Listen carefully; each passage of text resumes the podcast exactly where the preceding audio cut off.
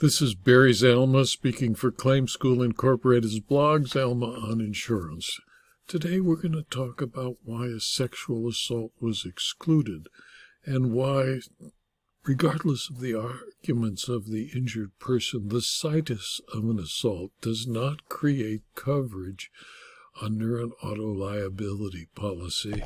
And just because you're assaulted on a school bus does not provide coverage under the school bus's liability coverage. The coverage dispute arose from the sexual assault of a special needs student aboard her school bus. National Liability and Fire Company sought a declaration that it had no duty to defend or indemnify the bus company or its school district client in a state court action brought by the student and her mother because of its policy did not cover the incident alleged in their complaint.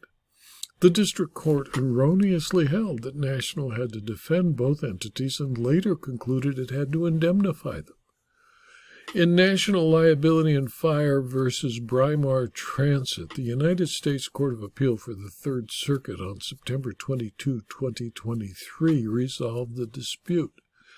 Brimar Transit Inc. transported students for the Pittsburgh School District under a multi year contract.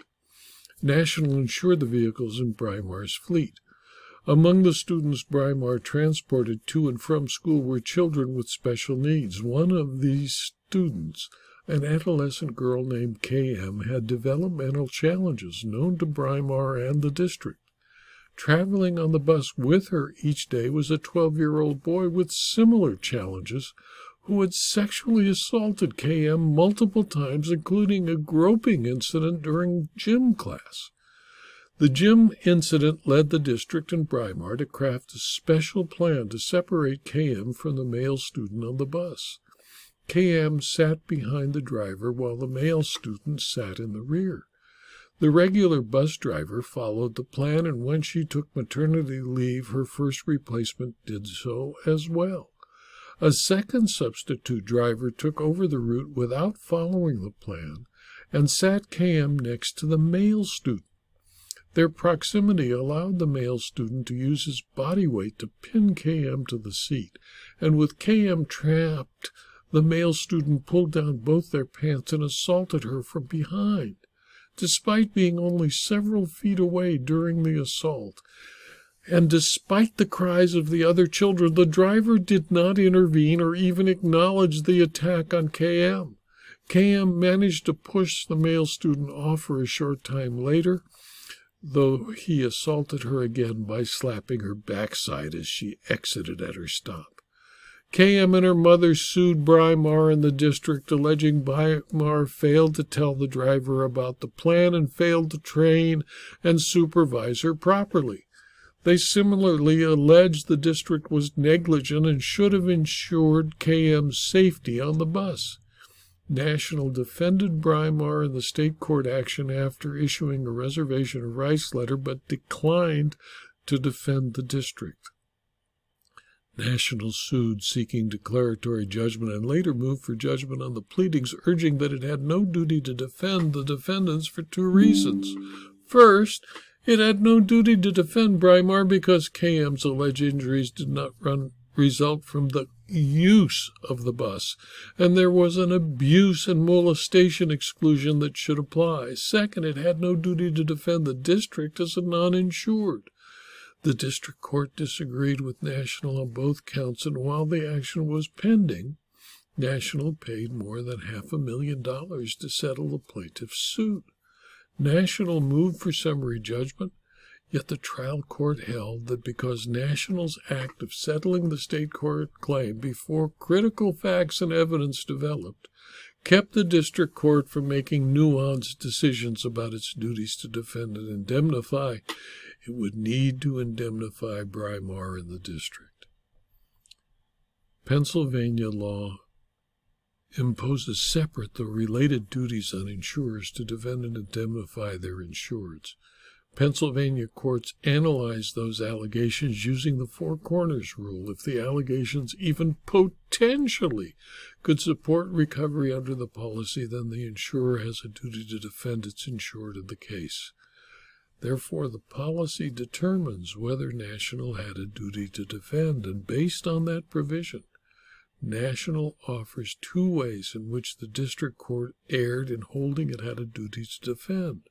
First, the complaint pleads injuries resulting from the sexual assault, not the use of Brimar's bus. And section sexual assaults like KM's are excluded by the policy's abuse and molestation exclusion. National argued the district court erred and urged instead that to trigger coverage, the underlying bodily injury must be causally connected to the use of the insured vehicle as a motor vehicle. The male student's previous assaults confirm the bus was merely incidental to the sexual assault, that is, as the situs of the attack. Because the allegations in the complaint do not forge a strong enough link between the use of the school bus and KM's injuries, the Third Circuit concluded that the district court erred in finding National had a duty to defend Brimar and the district and sent the case back to the district court to rule in favor of the insurer. In my opinion, the injuries suffered by KM were horrific, but they were not, under any definition of the term, a result of the use of the school bus. The driver erred, but the driver, not the use of the bus, caused her injury. National should now seek to recover the money it paid under the reservation on behalf of the defendants and obtain reimbursement of the full half million dollars it spent to settle the case in an expression of absolute good faith.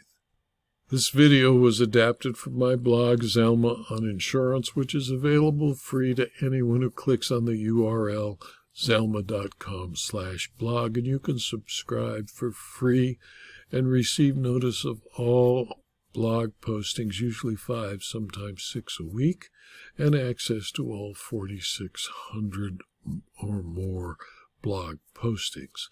If you found this video to be useful, please tell your friends and colleagues about the blog and the videos and let them also subscribe. And if you are interested in obtaining further information or detail about insurance, insurance law, insurance claims, and insurance fraud, please consider for a very small fee subscribing to Excellence in Claims Handling at substack.com and or to my locals community. Thank you for your attention.